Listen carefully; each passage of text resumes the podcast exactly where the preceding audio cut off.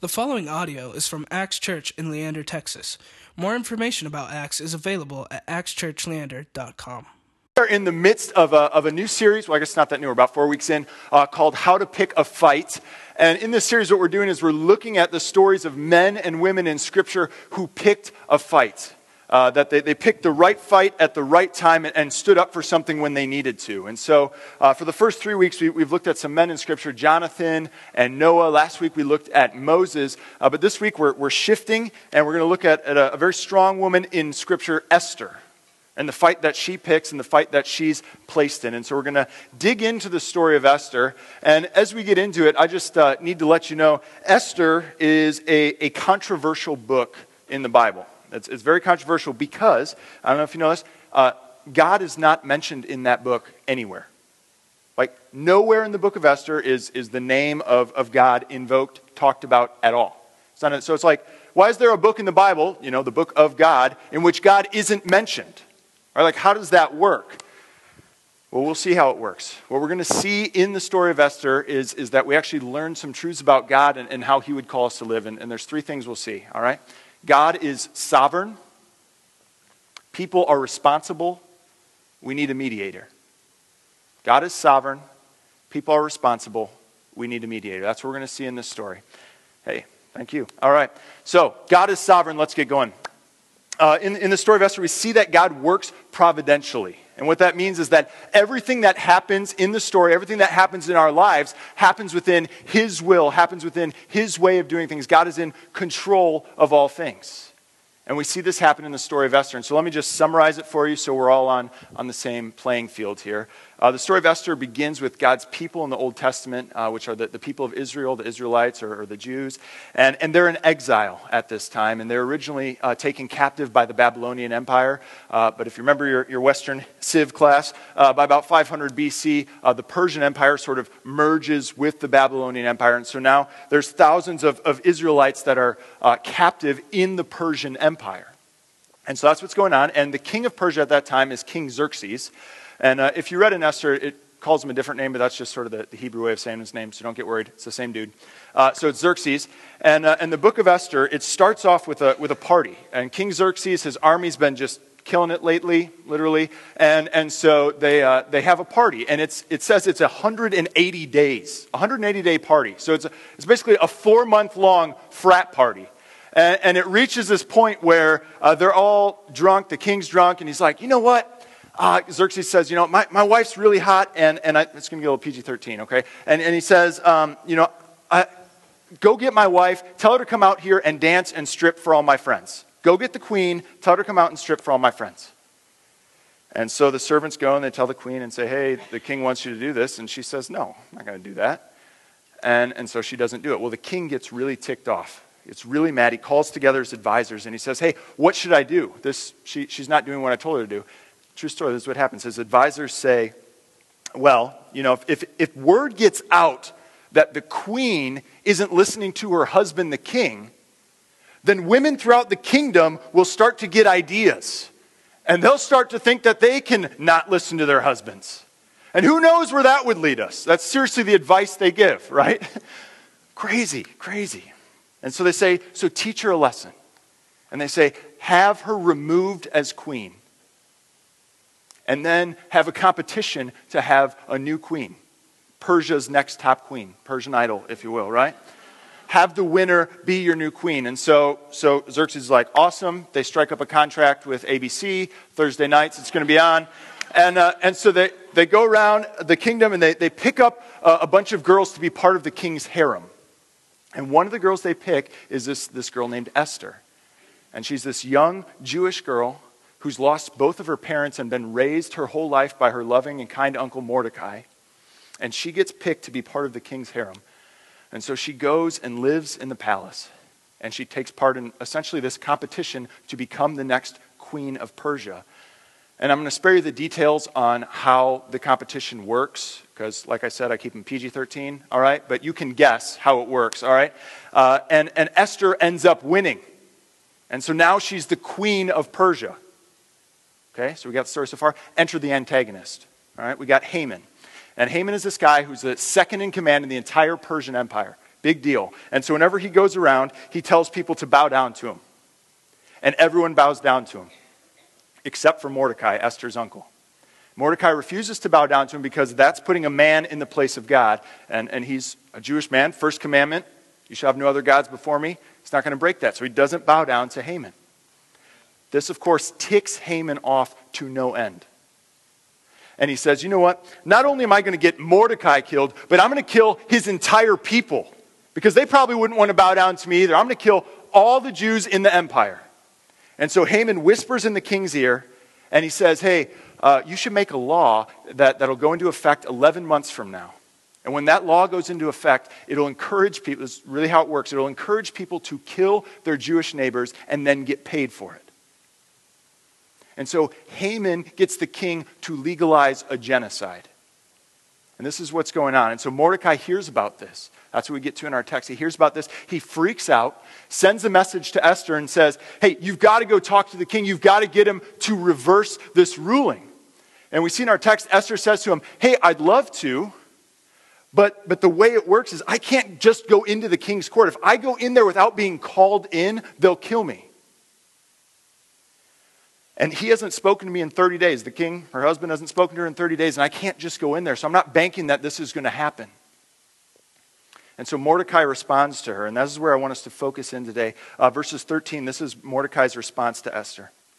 Then Mordecai told them to reply to Esther Do not think to yourself that in the king's palace you will escape any more than all the other Jews. For if you keep silent at this time, relief and deliverance will rise for the Jews from another place. But you and your father's house will perish. And who knows whether you have not come to the kingdom for such a time as this? And so it's here in Mordecai's response that we see that, that God's provision and his sovereignty are on display.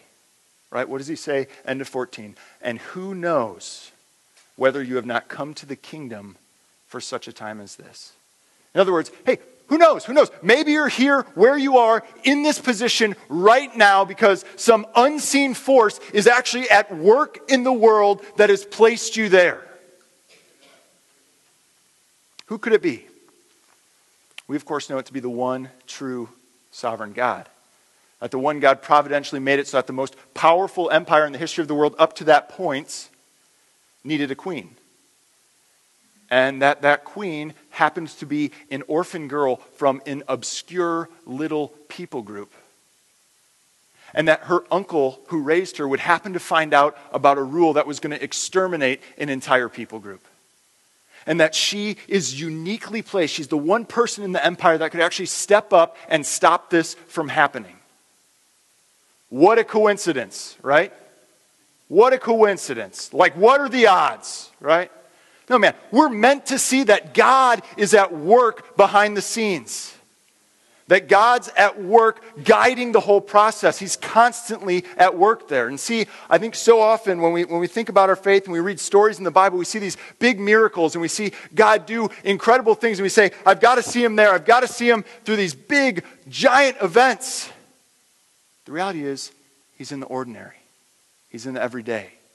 And so that's why I love the story of Esther. Because this is how God normally works. This is how God normally works in our lives, is it not? God's not just in the burning bushes, He's not just in giant floods, but He's in the ordinary, everyday monotony of life. And sometimes we miss that, and we fail to appreciate that.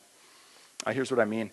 Uh, this last week, our, our, staff was at a conference uh, down in Katy, Texas, just north of, of Houston, and, and we, we got to be with uh, friends of ours hundreds of friends of ours that are, that are in mission around the country and actually around the world and connect with them. And it was, it was an awesome time, and, and we grew together as a staff. Uh, but I think if, if you were to ask what the highlight was, in particular, if you were to ask uh, Brenda Masselink, our, our, volunteer coordinator, what the highlight was for her, it actually came on the car ride home.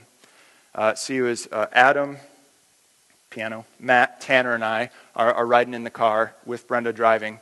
And it was quiet, and we're driving back home. And then all of a sudden, R. Kelly's remix Ignition came on. And, uh, and uh, we just sang every single word, right?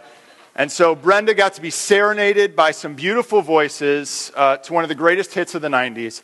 And, uh, and it, it, was wonderful, all right? Uh, please pray for her and for Sandy, okay? They're very patient women for putting up with us. Uh, anyways, so there's no reason to tell you that story except that I thought it was funny. But we, we, made, it, we made it back from, uh, from the conference, and I hadn't seen, seen my boy Titus for uh, several days, so I wanted to play with him. And so he and I are hanging out on the front porch of the Carey's house uh, where we live. And um, it's another thing. And, um, anyways, and they have mums in their front porch, three pots of, of mums, the flowers. And Titus showed me this new game that he's really into. It's called Count Flowers. Okay, so count flowers. Uh, and it's exactly what it sounds like. We, we count the flowers in the pot. Uh, and that's fine, but the thing is, Titus only knows two numbers, right?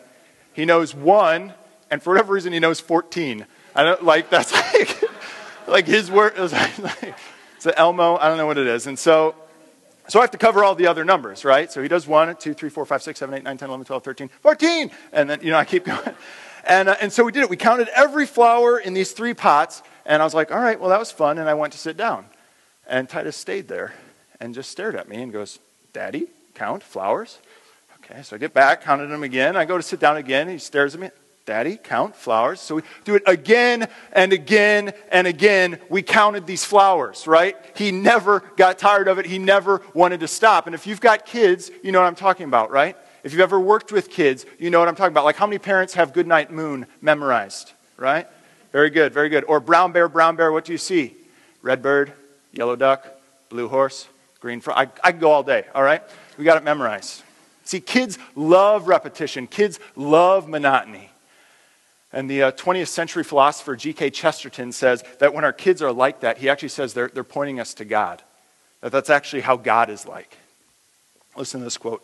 Chesterton writes A child kicks his legs rhythmically through excess, not absence of life. Because children have abounding vitality. Because they are in spirit fierce and free. Therefore, they want things repeated and unchanged. They always say, Do it again and the grown up person does it again until he is nearly dead. For grown up people are not strong enough to exult in monotony. But perhaps God is strong enough to exult in monotony. It is possible that God says every morning, do it again to the sun, and every evening, do it again to the moon. It may not be automatic necessity that makes all daisies alike. It may be that God makes every daisy separately but has never got tired of making them. It may be that he has the eternal appetite of infancy. For we have sinned and grown old, and our Father is younger than we. I love that quote, right? God's in the monotony, He's in the ordinary, He's in the everyday. And this is the story of Esther. This is what we see. Sure, the stakes are much higher for her than the ones that most of us will face, but the reality is, God is at work every single day in a million different ways. Every single day. Nothing happens outside of his control. Nothing happens outside of his will. It's not an accident that Esther is in the position she's in, and it's not an accident that you're in the position you're in, that you're where you're at. Whether that's good, bad, or ugly, God has you where you are. He's in control of all things. And see, I realize I say that, and that may present a problem to some of you, right? Like you think about this, you're like, hold on. Like you're saying we're robots, right? Like, is, everything just fixed and nothing I do matters and my fate is my fate and that's the end of it? Like, you know, remember 10th grade English? Anyone read the story Oedipus, the Greek tragedy? No one? Well, I was in honors English, so okay. Um, Thank you, Ben. Um, and so uh, Oedipus, he hears from the, the oracle at Delphi, and, and, the oracle says, Oedipus, you're going to kill your father and marry your mother. Course, an oracle like that, he freaks out and does everything he can in his life to not let that happen. But it doesn't matter. Fate is predetermined. He ends up doing exactly that. Is that our story, right? Are we, are we tied to fate and we have no real choice in this world? Well, what we see in the story of Esther and testified throughout Scripture is the answer is no. That yes, God is sovereign, God is in control of all things. Nothing happens outside of his will, and yet at the same time, humanity is responsible for the choices we make. And it's these two truths that seem to conflict with one another. God is completely in control. We're responsible for the choices we make. There's, there's really no way of resolving them. There just isn't. If you can figure it out, let me know. This is what we call an antinomy, right? It's a paradox. It's an unresolvable tension. It's kind of like light, right? If I were to ask a, a scientist, hey, is light particles or is it waves? Yes. Yes, right? Depends how you look at it. This is what we see in Scripture God is sovereign, humanity is responsible.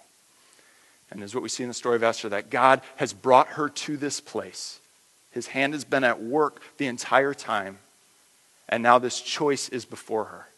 And we see that she, she does what she's called to do. Look with me at, at verses 15 and 16.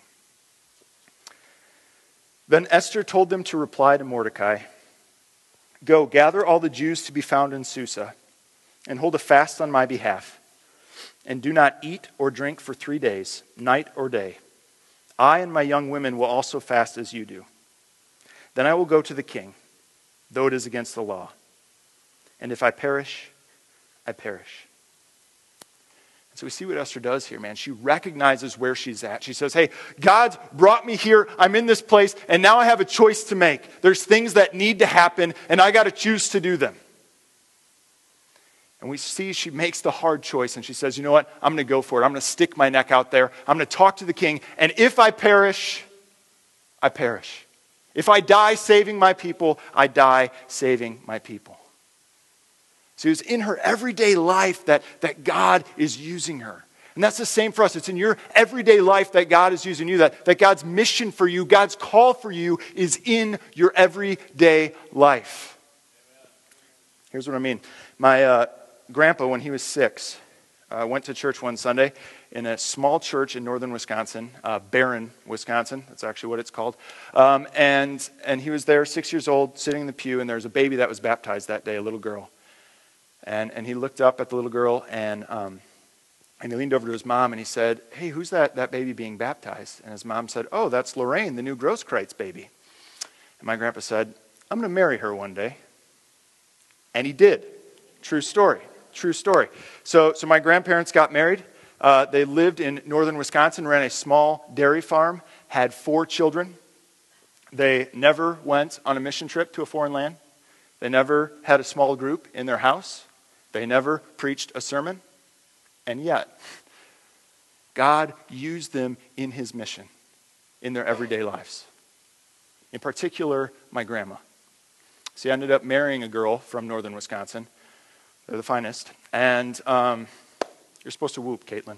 We have someone else from northern Wisconsin here. Anyways, um, and, uh, and, uh, and when Melissa and I started dating, she was working full time at a camp and that was a couple hours away from where my grandparents were. And so I went up to this camp, and uh, the director there said, Hey, what was your last name again? And I said, Casper. He said, Do you by chance know Lorraine Casper? And I said, Yeah, she's my grandma. He said, Oh my gosh, she is such a wonderful lady. She used to babysit me. She's so sweet. And then a week later, I'm, I'm hanging out at this camp, and, and I meet a guy who uh, is an administrator for public schools in Iowa, and he says, What was your last name again? I said, Casper. He said, Are you related to Lorraine Casper? Yeah, she's my grandma. He said, Oh man, she went to my church. Oh, she was awesome. She was such a blessing to my whole family. She's such a caring woman. Now, I kid you not, I've met, like, since then, probably three, four more people randomly in the North Woods of Wisconsin that my grandma had an impact on. It's just crazy. And you say, okay, Gabe, I get it. All right, I get what you're trying to do here, right? Your grandma's a nice lady. She lived a normal life, had an impact on people, and the same is true for me too. Yes. Okay, let's start there. Yes. But what I want you to understand is that, like Esther, my grandma actually had a choice. That she could live into where God had placed her in one way or another. See, the thing is, my, my grandpa, though he was a good man, was an alcoholic. And he was never physically abusive, but if you grew up in a home like that, you know he was not easy to live with. And so my grandma had a choice. She could have so easily become bitter and cynical and closed off.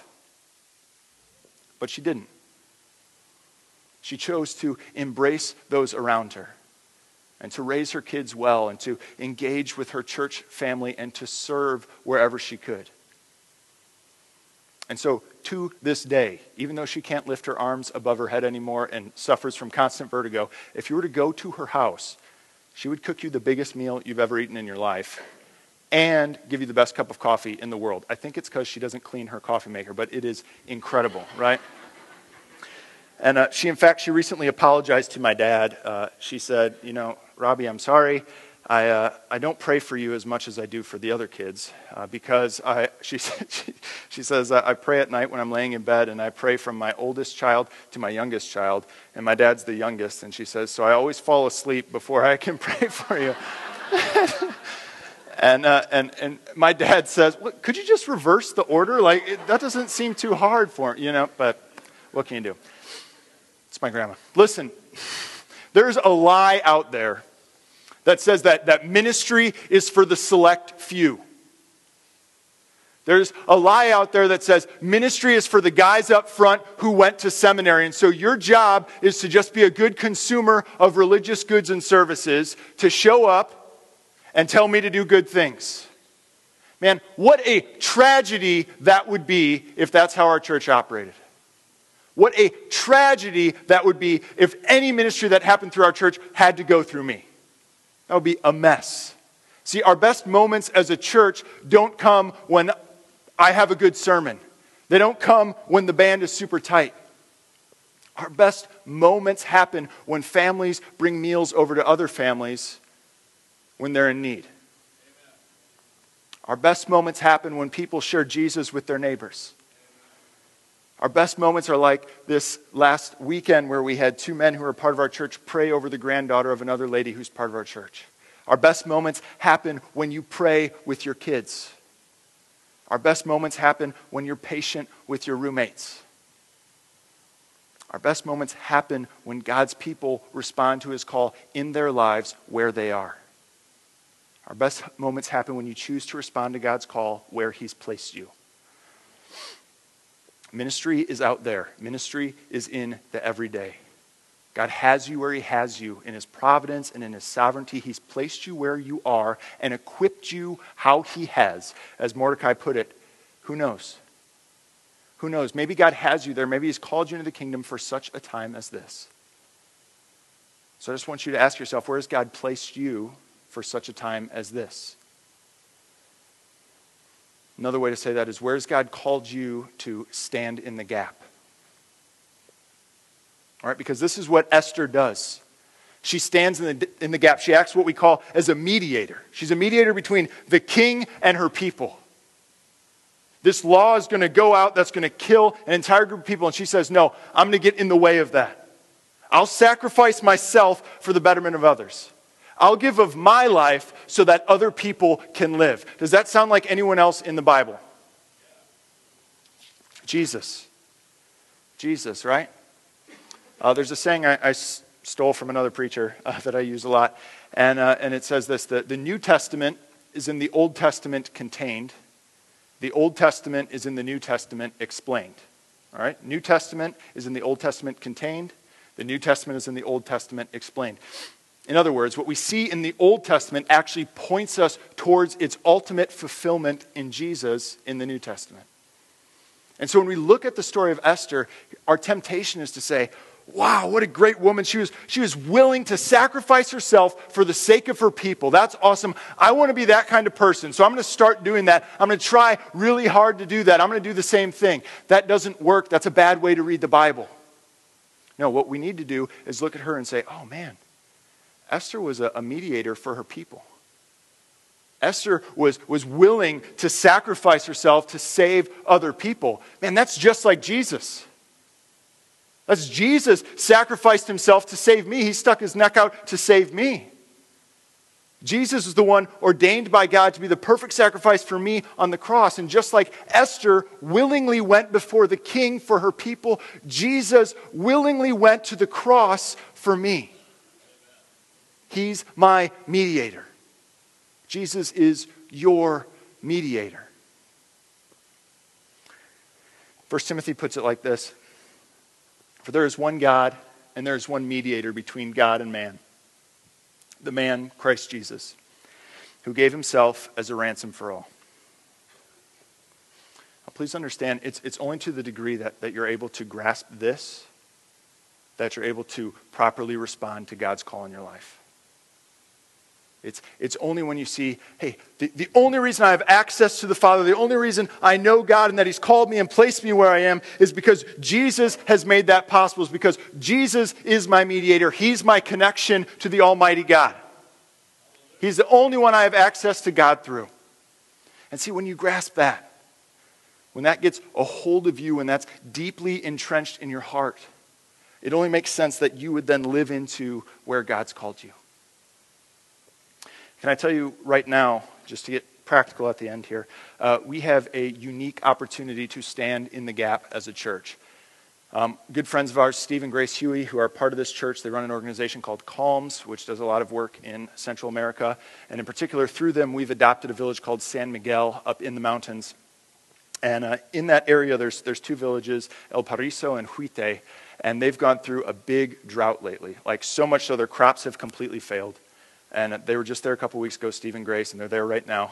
And, and when they were there, uh, the people said, please, like, we need help. Like, they literally don't have corn for their tortillas. Like, it's their, their main source of sustenance, and they don't have the food to do it.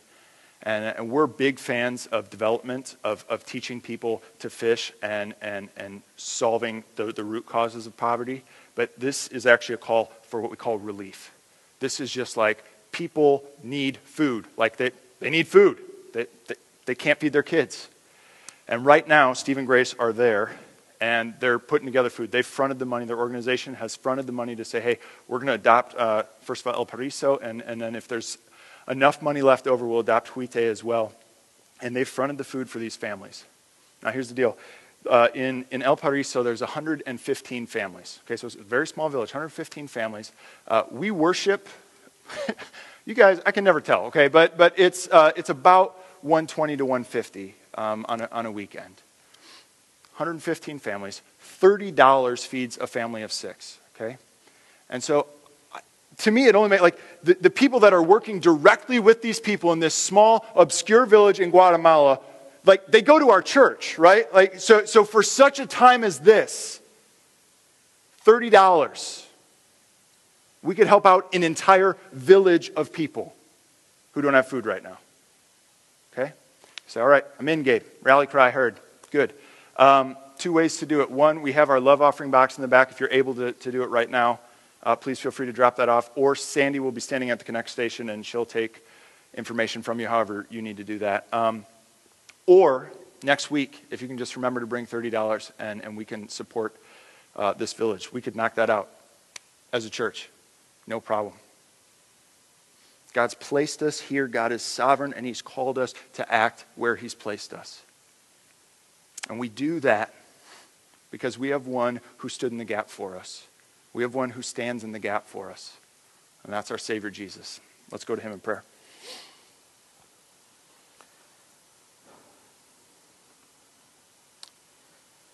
Heavenly Father, you are in control of all things. You are our Lord, you are our Savior.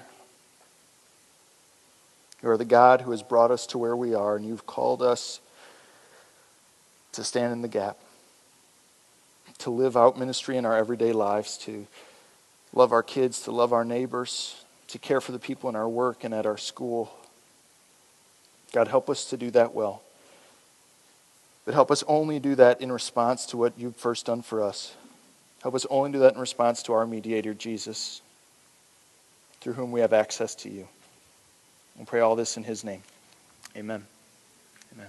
Thank you for listening to this podcast from Axe Church in Leander, Texas. Feel free to share this message with others and stay connected with us at axchurchleander.com.